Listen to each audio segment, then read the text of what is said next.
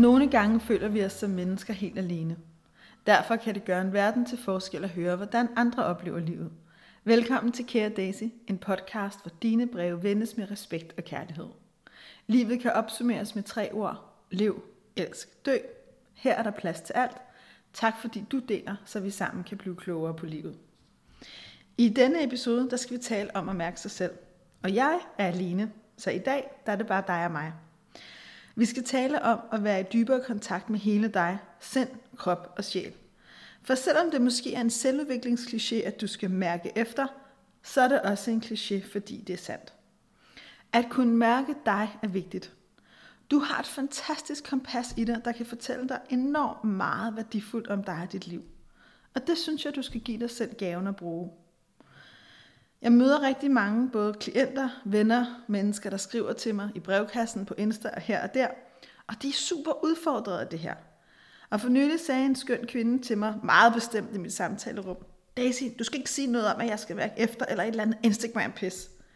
Og det forstår jeg faktisk godt, hun sagde, for det kan virke sindssygt overvældende og ukonkret og umuligt at mærke efter, hvis man faktisk ikke kan mærke noget som helst, eller om det man mærker strider i 10.000 retninger at jeg så alligevel endte med at fortælle hende, hun skulle mærke efter, og hun faktisk fandt en dybere kontakt til sig selv. Det er en anden historie. Men i dag, der skal vi stille skarpere på, hvorfor det er vigtigt, at komme os til at give dig nogle konkrete veje til, hvordan. Og som forberedelse til den her podcast, der, der har jeg sådan kigget rigtig mange breve og meget af det her arkiv, jeg har, hvor jeg tager noter af mine samtaler igennem. Og det er gået op for mig, at der er specielt to sætninger, jeg har hørt virkelig, virkelig mange gange, her og der og alle steder. Og det er de her to. Jeg kan ikke mærke mig selv. Sagt med tårer, sagt med vrede, sagt med frustration, sagt med magtesløshed, skrevet med knuste hjerter og hjerter og grænne emojis og, og sol og skybrud. Jeg kan ikke mærke mig selv. Og den anden sætning, som jeg har hørt rigtig mange gange, det er, hvordan mærker jeg, at noget er rigtigt? Hvad er det rigtige? Og hvordan mærker jeg det? Og der er så meget at sige om de her ting. Og på en eller anden måde, der hænger de to ting meget intimt sammen. For du kan ikke mærke, hvad det rigtige er, hvis ikke du kan mærke dig selv. Og det er det, jeg i den her podcast gerne vil give dig nogle veje til. Og som altid vil jeg også super gerne høre, hvordan det resonerer med dig.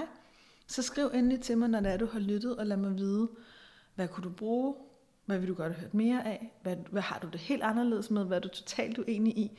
Det betyder enormt meget for mig. Og også meget gerne, hvis du tænker, nu prøver jeg det her af, så skriv til mig om nogle uger og fortæl mig, hvordan det virker. Det vil jeg vildt gerne høre. Men, men, men lad mig prøve at begynde med mig selv. Øhm, for jeg beder jo tit dig om i virkeligheden at dele dine tanker og følelser. Det gør jeg også, eller prøver jeg også selv at gøre, for det er en af mine værdier. Men jeg har egentlig også lyst til at fortælle lidt om, hvordan jeg nogle gange i mit liv ikke har kunne mærke mig selv. Og mens det var, at jeg ligesom forberedte den her podcast, så gik jeg sådan og tumlede lidt med, hvad skal jeg egentlig ligesom fortælle om?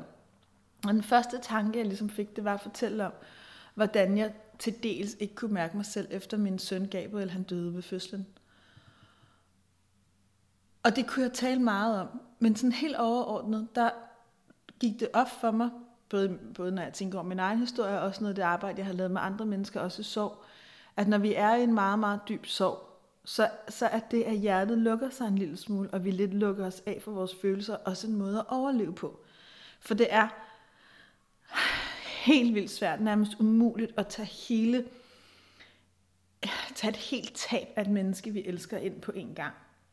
Så på en eller anden måde, så har det ikke at kunne mærke sig selv helt, at lukke sit hjerte lidt, og måske er afskærme sig lidt for sin krop, faktisk også en meget helende effekt. Og det er også ofte en del af den healing, man gennemgår, og den rejse fra at være fuldstændig sønderred fra hinanden til langsomt at finde sig selv, at nogle gange er man nødt til at lukke lidt af.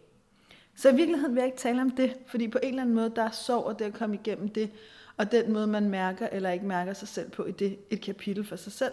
Hvis du vil høre om det, så skriv om det. Jeg vil egentlig hellere tale om den der følelse af ikke at mærke sig selv, som jeg også oplever, at du måske har, som mange af dem, der skriver til mig har. Og så mens jeg sådan gik og tænkte på det, så fik jeg sådan et billede af mig selv ind i hovedet. Og faktisk fik jeg et billede af et fotografi. sådan et helt, altså du ved, fotografi taget øh, i slutningen af 90'erne, så omkring år 0, omkring 1000-skiftet, øh, hvor der jeg sidder sådan helt klædt i sort tøj med meget mørkerød læbestift på. Jeg havde meget langt hår på det tidspunkt. I, øhm, i min sofa, som var sådan en genbrugsting, jeg havde købt for 1200 kroner sammen med to stole på et loppemarked, som stod i den lejlighed, jeg boede i, da det var, jeg flyttede hjemmefra øh, på Vesterbro. Og, og det her billede af mig selv, kom jeg sådan, det var, som ligesom, jeg fik det der billede, af, af, der er taget af mig på det tidspunkt, det blev sådan at komme tilbage fra mit blik. Og når det er, jeg kigger på mig selv og husker det, så husker jeg en periode i mit liv, hvor jeg var dybt ulykkelig. I virkeligheden var jeg dybt ulykkelig i rigtig mange af mine ungdomsår. Og det der med det billede, der jeg har virkelig hadet det billede, øh, og det er et, billede, et af de få billeder, der er mig fra den tid. Fordi på det tidspunkt var jeg, synes jeg i hvert fald selv, ret tyk. Øhm, og hvis du ved, hvordan jeg ser ud i dag, så ved du, at jeg er ikke nogen lille kvinde. Øh, jeg kan ikke fortælle hvad jeg vejer, fordi det ved jeg ikke.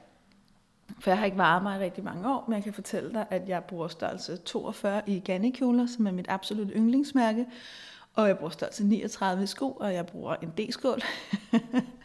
og der er meget få mennesker, der forsøger på at løfte mig, og når de gør det, så plejer det ikke altid sådan at være sådan, altså det er ikke den der lille sylfide, man lige sådan uh, smider op på skulderen. Ikke at, øh, ikke at, øh, at nogen øh, burde gøre det. Men, men jeg er ikke en lille kvinde, og det, kan, det har det godt med. Jeg kan, jeg kan faktisk godt lide den krop, jeg har, og det er så en anden snak. Men når jeg tænker på det billede, og jeg husker mig selv på det tidspunkt, så var jeg dels nok større, end jeg er i dag, men jeg husker også et kæmpe, altså en dyb, dyb følelse af noget, der nærmest minder om selvhed. Jeg kunne slet ikke, jeg kunne slet ikke være i min krop. Jeg kunne slet ikke være i mig. Jeg kunne på mange måder faktisk heller ikke være i mit liv. Det havde jeg overhovedet ingen bevidsthed om. Og jeg brød mig ikke om, at folk tog billeder af mig.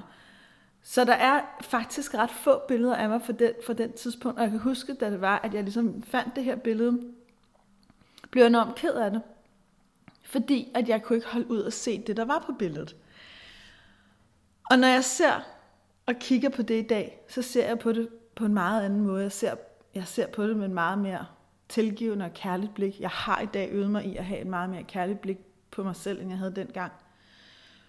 Men jeg ser også en ung kvinde, som håbede så mange følelser op inden i sig selv, at de var nødt til at sætte sig et eller andet sted. Og det er ikke fordi, jeg siger, at den, altså det er jo ikke bare den ekstra vægt, jeg eventuelt havde, det var også ligesom den måde, det ligesom måske lidt mere sad på, at det, at det kun handlede om følelser. Jeg kunne helt sikkert, jeg dyrkede meget mindre motion, altså jeg, jeg dyrkede faktisk overhovedet ikke motion dengang. jeg læste bøger, jeg læste filosofibøger, gik på universitetet og var alvorlig. Så der, så er selvfølgelig en hel masse ting i det. Men der var helt sikkert også en ting i, at jeg, der var så mange ting inde i mig, jeg ikke kunne kapere. Så jeg valgte ligesom på en eller anden måde ikke at mærke mig selv. Jeg gik ligesom, jeg gik ligesom ud af min krop. Og det gjorde også, og nu lyder det så totalt, når jeg taler om det. Selvfølgelig var det ikke sådan hele tiden og hver en dag. Men, men langt hen ad vejen. Jeg havde sådan lidt en følelse af, at, at jeg ikke var i mig. Så på en eller anden måde dissocierede jeg sådan lidt fra mig selv. Jeg rører smøger dengang. Øh, har aldrig rigtig kunne tåle at ryge, men jeg gjorde det alligevel stedet. Og på en eller anden måde, sådan efter et par cigaretter, sådan, jeg begyndte først at ryge om eftermiddagen, så var det ligesom, at nogle gange kom sådan lidt en ro. Måske sådan lidt en følelse af, at de sådan ligesom satte lidt en blokade, også sådan mellem hoved og krop, så det heller ikke generede mig så meget. Jeg kan huske, at jeg, at jeg i virkeligheden havde enormt travlt. Altså, og det har jeg stadigvæk, men i dag har jeg travlt på en anden måde. I dag føles min travlhed mere som en fyldthed, og som en engagement, og som en passion. Dengang føles det mere som mange ting. Og det jeg prøver på at sige med det her, det er, at når jeg ser tilbage på det med den indsigt, som jeg har i dag, så var jeg et sted i mit liv, hvor jeg var ulykkelig. Jeg havde sindssygt svært ved at acceptere og erkende min egen seksualitet. Jeg var sammen med en super, super dejlig fyr, som for rigtig mange ligesom var den perfekte fyr. Og han er stadigvæk den dag i dag et super godt menneske. Og mit hoved sagde ligesom til mig, jamen ham skal du være sammen med, og ham skal du blive gammel med, og han vil være en god far til dine børn, og det vil du gerne have en dag, og han er jo helt perfekt. Men det var ikke den følelse, jeg havde. Jeg havde sindssygt svært ved at erkende, at jeg faktisk ikke var lykkelig i mit parforhold. Jeg havde ekstremt svært ved at acceptere, at jeg ikke er heteroseksuel. Jeg er det, man med et fagbegreb kalder biseksuel. Det kan jeg snakke meget mere om. men men jeg, jeg kunne ikke rumme de dele af mig, som ikke handler om at tænde på, eller ikke handler om kun at tænde på mænd, for jeg tænder også på mænd, og som, ikke, som, som på en eller anden måde pegede i andre retninger end den her fyr på den her måde. Og han var sådan forholdsvis konservativ seksuel, hvilket jeg heller ikke er. Men det vil sige, at alt hvad jeg havde inde i mig, der ikke passede i det rum, vi kunne have sammen, det følte jeg var forkert. Og derfor, i stedet for ligesom at lukke det ind, så valgte jeg ligesom, eller valgte, det var meget ubevidst, så skubbede jeg det væk. Og jo mere jeg skubbede væk, fordi det var et kæmpe problem for mig, at jeg ikke var lykkelig i mit parforhold, at jeg på grund af det ikke kunne acceptere min seksualitet, at jeg var super ulykkelig i mit studie. Jeg har i virkeligheden altid været meget søgende og kreativt, og meget menneskeinteresseret menneske. Og jeg kommer fra en benhård arbejderklassefamilie, hvor der har været rigtig meget, rigtig meget kamp var det en ekstremt vigtig ting, at man tjener sine penge, og man betaler sin pension, og man er medlem af øh, A-kassen, og man har fuldstændig styr på sin egen økonomi, og man er nødt til at tjene nogle penge. Penge er en mangelvare. Det lå så dybt i mig, at bare tanken om at i virkeligheden at gå andre veje, være kreativ, være selvstændig, altså det var ligesom at flytte, altså det var ligesom, hvis jeg havde sagt, at jeg ville flytte til New York, eller altså, det var sådan noget, altså, altså bare tanken om det var sådan fuldstændig ubegribeligt. Så jeg gik selvfølgelig på universitetet for at tage en sikker uddannelse. Jeg skulle studere journalistik. Og jeg havde også en kæmpe længsel efter at få mine forældres anerkendelse. Jeg havde en dyb, dyb længsel efter, at de skulle sige til mig, at de var stolte af mig. Og det gjorde de ikke. For i virkeligheden fuckede jeg rigtig mange ting op. Jeg var ikke en øh, 12-tals pige, der bare klarede universitetet med kryds og bolle. Jeg kæmpede og kæmpede og kæmpede og kæmpede med det. Og jeg dumpede øh, en eksamen på journalistik, som jeg skulle være journalist, for det var ligesom det der sted, hvor jeg måske kunne forene noget, der mindede lidt om noget kreativt og noget skrivning med en sikker fremtid. Så det var jeg også dybt ulykkelig i. Så al den her ulykkelighed, hvor jeg ikke passede i de forestillinger, jeg havde gjort om mig selv, og hvordan mit liv skulle være, altså sammen med den her fyr, sådan en, der kunne lide den der helt klassiske form for sex, og kun det. Ikke nogen tanker eller lyster i nogle andre retninger, og som skulle være journalist, og som skulle ældste, og som skulle arbejde på politikken, eller dagbladet information, og tjene en god månedsløn og sætte en god portion ind på, øhm, på pensionsopsparingen, fordi jeg ikke kunne være det, og fordi jeg hele tiden mærkede modstand, kom jeg i virkeligheden et sted hen, hvor jeg ikke kunne mærke mig selv. Og det satte sig i min krop. Og det blev til en uformelighed, og det blev til en, jeg kan ikke holde ud at se på mig selv. Det blev til en knude i maven. Jeg kan virkelig sådan huske, at i de år havde jeg enormt tit sådan en knude i maven, og nogle gange sådan lidt en følelse af ikke at kunne mærke noget som helst, sådan nærmest sådan fra brystkassen og ned. Jeg var tit sådan meget rød på brystkassen også, kan jeg huske. Øhm, jeg havde mere hovedpine, jeg var mere træt. Jeg vågnede flere morgener med en følelse af ikke at have energi. Jeg havde svært ved at komme, komme ud af døren, selvom at jeg skulle mange ting. Og når jeg tænker tilbage på det i dag, så tænker jeg jo på, at jeg havde et kæmpe behov for at sætte mig selv fri. Og det gjorde jeg så, og det brugte jeg mange år på, og det er jeg stadigvæk i gang med. Altså for mig er det at være mere fri i mit liv ikke et sted, jeg har opnået, og så alt ligesom perfekt. Langt fra. Det er noget, jeg kontinuerligt på mange måder arbejder med. Jeg har mange praksiser i virkeligheden omkring det med at være i kontakt med mit sind, min sjæl, min krop. Jeg, jeg tager jævnligt større, mindre beslutninger, hvor jeg justerer. Men, men det jeg har i dag, jeg ikke havde dengang, det er særligt to ting. Det er selvaccepten og selvkærligheden til at mærke den jeg er, til at acceptere det, og så har jeg fået indrettet en liv, hvor jeg har en vis, en vis frihed til os at reagere på det. Og når jeg så ligesom tager de her tanker op til, hvor, hvor er jeg i dag, så kan jeg fortælle dig, at bare inden for den sidste par uger, der har jeg mødt en del andre mennesker, som, som, som kæmper med de samme ting.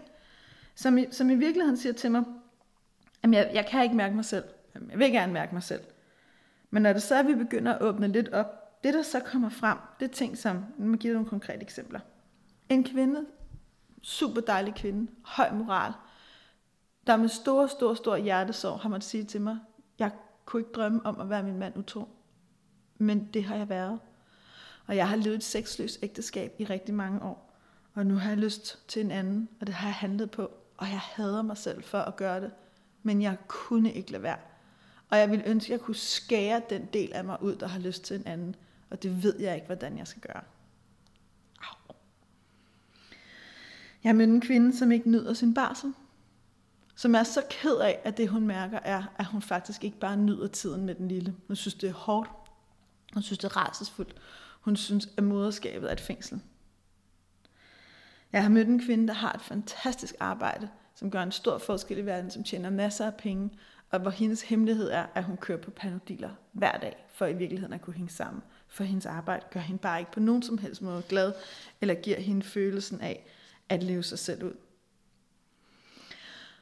Og når jeg deler det her med dig, og jeg deler de her eksempler, så er det for at sige, at nogle gange, der er en af de største forhindringer, når vi ligesom skærer igennem alt det bullshit og bladret og travlhed og det ene og det andet, det er, at vi er mega bange for det, vi mærker. Vi har en kæmpe frygt for at mærke det, vi egentlig mærker.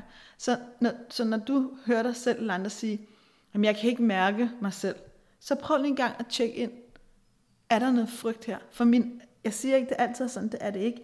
Men min erfaring er, at der også tit er rigtig meget frygt for, hvad vi egentlig mærker, som gør, at vi ikke kan mærke det. Og på en eller anden måde, det er jo klogt. Jeg var ikke parat til at lave mit liv om så radikalt, som jeg senere hen har gjort det, da det var, jeg sad der på det tidspunkt i mit liv, hvor billedet er fra. Jeg blev skubbet til at gøre det. Jeg røg ud i nogle livsomstændigheder, der gjorde, at jeg var nødt til det. Den klogere del af mig i dag tænker, måske hvis jeg havde tur at gå gennem min egen frygt, havde jeg kunne gennemgå den transformation, jeg måtte gennemgå mere blidt, for det endte med at blive en meget hård vej. Og det er lidt det perspektiv, jeg taler fra. Hvis du sidder med en følelse af, jeg kan ikke mærke mig selv, så er der en del af mig, der har lyst til at sige, vid, at det kommer du til. For der er en del af livets logik, som sætter dig i livskriser, som sætter dig i situationer, hvor vi får skrællet alle vores forsvarsmekanismer af. Og nogle gange, der er det en blidere og klogere og kærlige vej, selv at åbne op i små skridt, så meget som du kan have gang, også selvom du er bange. Og det er mange af dem, jeg taler med i de her eksempler, er jo super bange for dels at mærke det, de mærker, og de er super bange for konsekvenserne. Hvad betyder det, hvis du er forelsket i og har lyst til en anden, end ham, der er far til dine børn? Betyder det skilsmisse? Betyder det, at du ødelægger din børns liv? Betyder det, at du ødelægger dit eget liv? Hvad betyder det, hvis du ikke nyder at være mor til en, en lille bitte baby? Betyder det så, at du vil være en dårlig mor? Hvad betyder det, hvis det er, at du også er den, der forsørger din familie, og du har en karriere og mange mennesker, der regner med dig, at du i virkeligheden ikke har lyst til det, at du ikke trives med det? De konsekvenser kan jeg godt forstå, at du er bange for. De konsekvenser er jo store, og der er ikke et eller andet enkelt svar. Det at mærke sig selv og gå efter sin lyst, er jo ikke den garanterede sikre vej til, at tingene bliver lykkelige. Der er konsekvenser. Men det, jeg har lyst til at bede dig om lige nu, det er at prøve en gang at skubbe konsekvenserne og tankerne om, om, hvad sker der så, hvad er det rigtige og hvad er det forkerte at gøre lidt væk. Og så prøv en gang at høre, ligesom jeg hører det her. I mange af de her, i de her historier, i de her beretninger om livet, ligger der jo spørgsmål om, må jeg føle det her? Er jeg egoistisk, hvis jeg føler det her?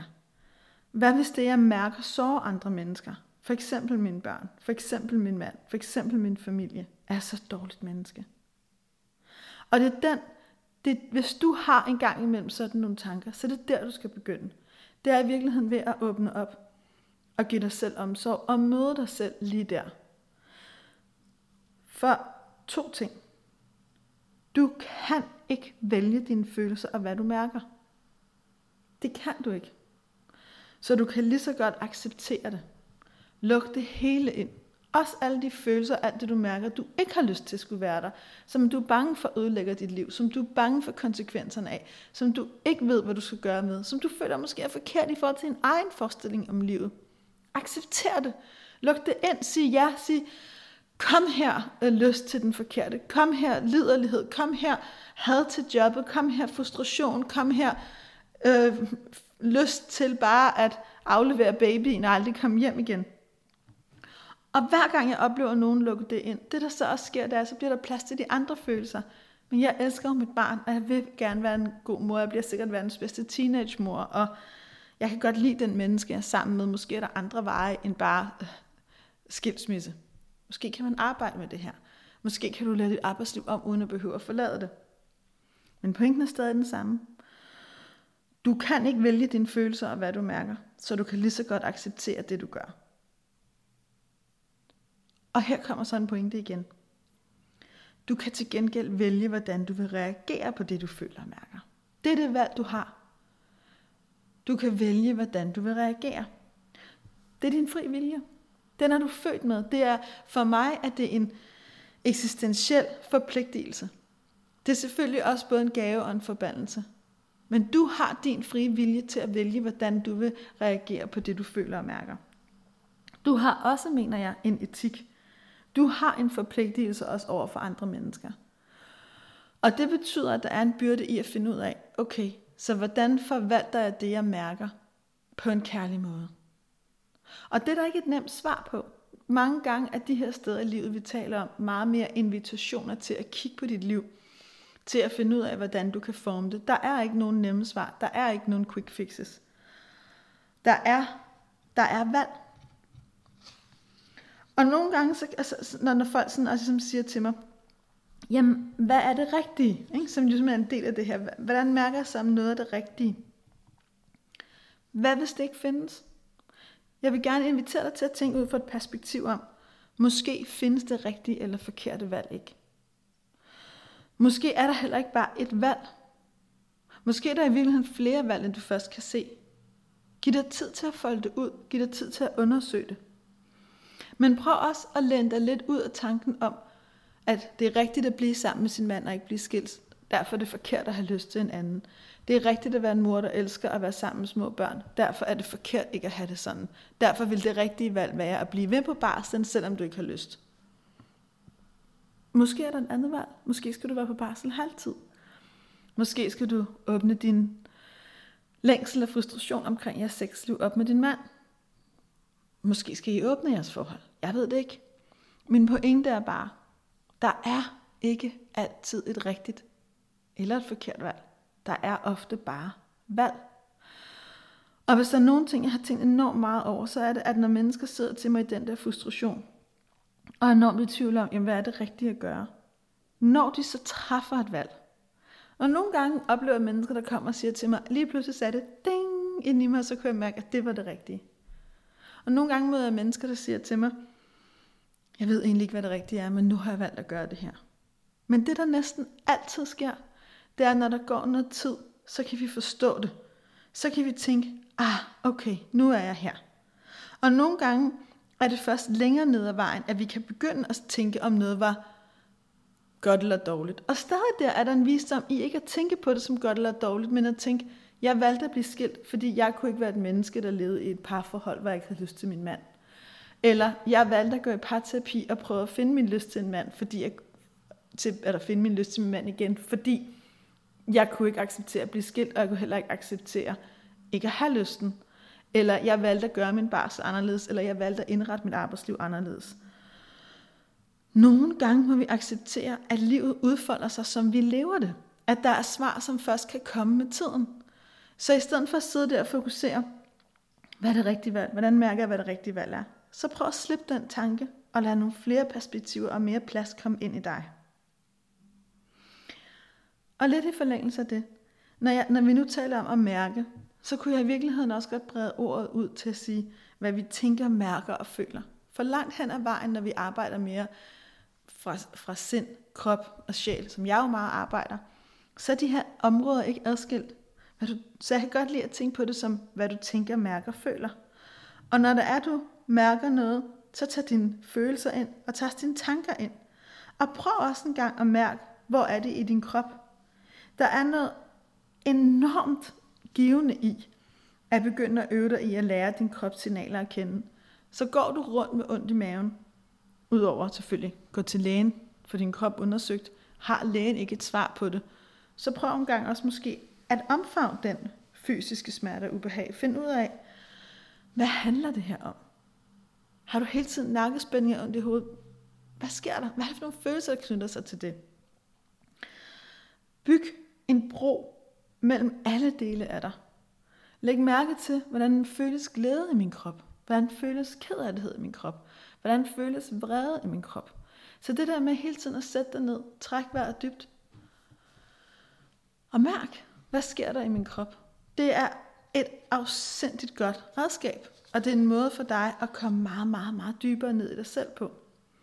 Og nogle gange vil du opdage, at du kommer steder hen, hvor du tænker, okay, jeg kan godt mærke det her. Jeg kan mærke, at jeg overhovedet ikke har lyst til at tage på arbejde næste uge. Det er ikke det samme, som du skal ringe og melde dig syg. Nogle gange er der også en visdom i at mærke noget og ikke agere på det.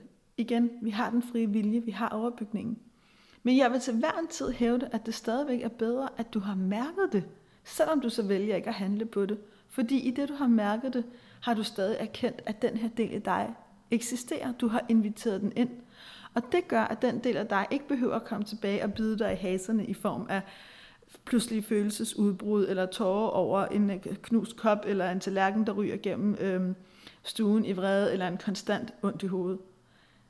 Det er essentielt for din glæde og sundhed, og din psykiske trivsel, at du lukker dine følelser ind. Det er essentielt for det gode liv, for det etiske liv, for det lykkelige liv, at du tænker over, hvordan du agerer på dine følelser. Men luk hele spektret ind. Og hvis du så sidder nu og tænker, okay, hvordan er det lige, lige præcis, Daisy, jeg gøre det her med at mærke mig selv mere, så er der her sådan et par konkrete råd. Et, det er lidt det, jeg har snakket om nu her. Brug din krop som kompas. Din krop er utrolig klog. Alligevel har vi en tendens til at overhøre den. Men prøv at gøre det modsatte. Når du mærker ondt i maven, hovedpine, en følelse af at være anspændt, stop op. Læg hænderne på din krop, der hvor du mærker noget, og mærk, hvad er det, min krop visker til mig? Lyt. Træk vejret. Giv dig selv plads. Og hvis ikke du hører noget, og du ikke mærker noget, så mærk, at du ikke mærker noget. Og vid, at du bare det, du har åbnet op for at gå i dialog og lagt dine hænder der på din krop, har skabt en kontakt. Og jo mere du skaber den kontakt, jo mere skal din krop nok fortælle dig. En, en anden vinkel at begynde at arbejde med at mærke dig selv mere, det er, prøv en gang nogle gange at spørge dig, når du har en eller anden dyb følelse, tanke, mærker noget. Hvor kommer det her fra? Min, min store vrede over, at jeg ikke har lyst til min mand. Hvor kommer den fra? Kommer jeg fra min, fra min vilje, fordi jeg har en idé om, at det skal jeg have? Øhm, kommer min, min, min frustration over, at jeg ikke nyder at hente mine børn tidligt? Hvor kommer den fra? Kommer den fra dit hoved? Kommer den fra en idé om, at det burde du have? Hvor, hvor kommer dine følelser egentlig fra? Hvilke følelser kommer fra dit hjerte? Hvilke kommer fra din mave? Hvilke kommer fra dit køn? Prøv hele tiden, i virkeligheden hver gang du mærker nogle følelser, og prøv en gang at mærke, hvor er de henne i min krop? Eller der er en tanke, hvor kommer den fra? Er det noget, der opstår spontant som en lynglimt helt sådan nede fra, ligesom sommerfugle i maven, eller en lettelsens suk, eller hvor kommer den fra? Og det er ikke fordi, du nødvendigvis skal gøre noget bestemt med det, og det er ikke fordi, at alle negative følelser gør, at man har ondt i maven. Det er, ikke, det er ikke så enkelt. Jeg prøver ikke at lave sådan en en en-til-en tilgang til verden. Men prøv bare at øve dig i at tænke, hvor kommer mine tanker og følelser fra? Hvor kommer det fra, at jeg synes, at det her er forkert, eller det her er rigtigt, eller jeg har behov for at dømme det her som rigtigt eller forkert? Åbn det op.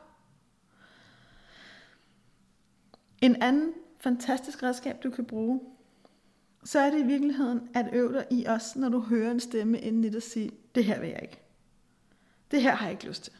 Og det er ret almindeligt, når jeg har begyndt at arbejde med mennesker. Der er enormt mange af de mennesker, jeg har arbejdet med gennem tiden, så når vi begynder at snakke om, hvad de gerne vil, der begynder at tale om, jeg vil ikke det her, jeg vil ikke det her.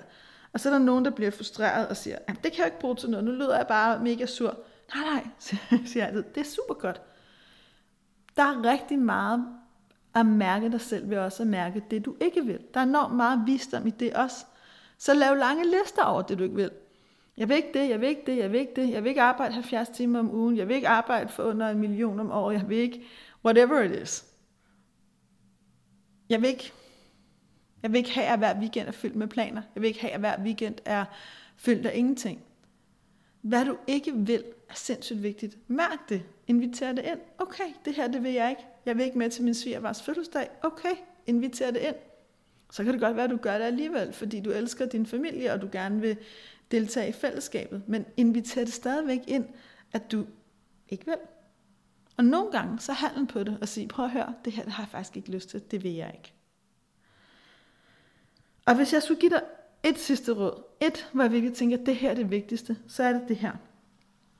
Skab stillhed. Jo, jo ældre jeg bliver, jo mere jeg arbejder med mennesker, jo mere tror jeg på, at vi skal bruge noget tid på dagligt at være stille. Kald det meditation, kald det afslappning, kald det kontemplation, kald det en pause, kald det lige hvad du vil. Men der er noget magisk livsvigtigt i hver dag at skabe noget plads til stillhed. For hvis du hele tiden har sindssygt travlt, og du hele tiden er i relation med andre, eller du hele tiden er i gang med din computer, eller din iPhone, eller hvad du end er, så kan du ikke mærke. Så, så lav et liv, lav en praksis, hvor du hver dag skaber noget stillhed. Til bare at trække vejret. Mærk din krop. Lyt til, hvad der er inde i dig. Sid med det hele. Inviter det hele ind. Vær med det, der er. Uanset om det er store, hæftige, klare følelser af, hvad, hvad du mærker, eller små, nærmest en utydelig visken. Det er okay. Men prioriter den stillhed hver evig eneste dag. Det er en afsindigt kraftfuld vej til at begynde at mærke dig selv mere. Og så ved også, at når du gør det, når du går den vej, så vil du også mærke ting, du ikke har lyst til. Og der er det en rigtig, rigtig god idé at blive super gode venner med din frygt. Og så er der sådan de to bonusråd, jeg ikke lige kan lade være med lige at snige ind her til sidst. Rigtig mange, når de begynder at lægge mærke til, jamen jeg mærker egentlig det her, jeg mærker den her lyst, og jeg mærker egentlig det her. Det der så sker, det er, at de også begynder at sige til mig, jamen det kan ikke lade sig gøre. Det, kan ikke lade sig gøre. Det, det kan ikke lade sig gøre. Min chef vil aldrig gå med til, at jeg har en fire dages arbejdsuge, eller min øhm, veninde ville aldrig synes, at det var okay, at jeg ikke kom til hendes 45 års fødselsdag, øh, selvom jeg egentlig ikke kan overskue det, eller hvad ved jeg. Men vil du ikke godt undersøge det? Så i stedet for at du konkluderer, fordi det er den forestilling, du har om verden. Så undersøg det. Lov mig, at hvad end du føler af murer, der presser dig til at være på en bestemt måde, eller gøre noget bestemt, før du accepterer dem, så skub til dem. Så gå til din chef og sig, det kan godt være, at vi har mus-samtaler, men nu vil jeg have en lederudviklingssamtale. Og jeg vil gerne fortælle dig, hvorfor du skal give mig en fire dages arbejdsuge den samme løn. Prøv dog. Der er lavet sindssygt mange også undersøgelser, der viser, at kvinder tjener mindre og får mindre frihed, fordi de beder om, fordi de beder om mindre. Så hvis du har svært ved at lave det her oprør for dig selv, så gør det for alle os andre. Men lov mig, at du tager hver en mur, der står i vejen for dig, og inden du accepterer den, så skubber du på den med al kraft. Hvis den så ikke rykker sig, fint nok, så kan du vælge at acceptere den. Men lad være med ikke at prøve. Og den aller sidste ting, jeg har lyst til at sige, det er, hvis det er svært for dig nogle gange at mærke dig selv, så øv dig i at pisse andre af. Jeg kunne ikke lige finde nogle mere elegante ord. Men rigtig mange mennesker, som begynder at arbejde mere med dem selv, selvudvikle sig selv mere, blive mere bevidste i livet, blive mere klar på, hvem er jeg, hvad føler jeg, hvad vil jeg, hvad synes jeg er vigtigt, hvad synes jeg ikke er vigtigt, hvad er mine værdier. De pisser os andre af. Du kommer også til at pisse nogen af. Fordi rigtig mange af os kvinder, vi er opdraget til at indrette os efter alt og alle. Vi er opdraget efter at gøre vores mand glade, vores børn glade, og de andre forældre i klassen øh, glade, og vores kollegaer glade, og vores chef glade. Enormt mange kvinder. Grundspørgsmål er jo, har jeg gjort det godt nok? Har jeg givet nok nu? Så i det øjeblik, du begynder at mærke dig selv mere, begynder du måske også at sige nej til nogle ting, eller sætte grænserne et andet sted, eller vise nogle andre dele af dig. Og der må du ikke forvente, at alle klapper. Så allerede nu beslut dig for, at det er en super god ting, du øver dig i at pisse nogle andre af. For når nogen så siger til dig, jamen jeg synes det også, det er irriterende og enormt egoistisk, at du ikke vil det, så sig tak, hvor er jeg glad for, at du viser mig, at den udvikling, jeg har sat i gang, at jeg er på rette vej med den. Det var det, jeg havde til dig i dag. Jeg vil meget, meget gerne høre, øh, hvad det her satte i gang i dig. Og øh, næste gang, der vender jeg tilbage med en gæst, en super sej kvinde. Hun hedder Lykke Rex. Hun er en af Danmarks mest erfarne coaches. Hun har podcasten Følsom.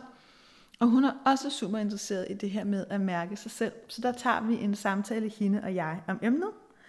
Øhm, men skriv til mig allerede nu om, hvad du godt kunne tænke dig, at jeg sådan generelt talte om. Øhm, kom med dine dilemmaer, det der du tumler med i dit liv. Og skriv også meget gerne til mig, hvad du synes om denne her episode. Men det var alt, hvad jeg havde til dig i dag. Øh, tusind tak, fordi du lyttede med. Husk, at der er en formular på hjemmesiden, der gør dig anonym. Tak for, at du skrev til mig, at du gerne vil mærke dig selv mere, og dele dine tanker om, hvornår noget er rigtigt øh, og forkert. Tak til alle jer, der gennem tiden har talt med mig om det. Det er kærligt at dele, og jeg håber, at denne episode af Kære Daisy har givet dig en tanke eller en idé, du kan bruge i din hverdag. Du har kun et liv, ældste. Du lyttede til Kære Daisy, en podcast, der vender nogle af livets dilemmaer og får dig til at føle dig mindre alene. Vil du have mere inspiration og flere perspektiver på det moderne liv, så følg Daisy på Instagram og skriv dig op til mit nyhedsbrev på daisyleondal.dk. Kære Daisy vender tilbage med en ny episode cirka hver 14. dag, og du kan finde den på iTunes, Soundcloud og på daisyleondal.dk. Husk, kan du lide, hvad du hørte, send det videre, giv os en masse stjerner og en god anmeldelse. Det betyder bare så meget.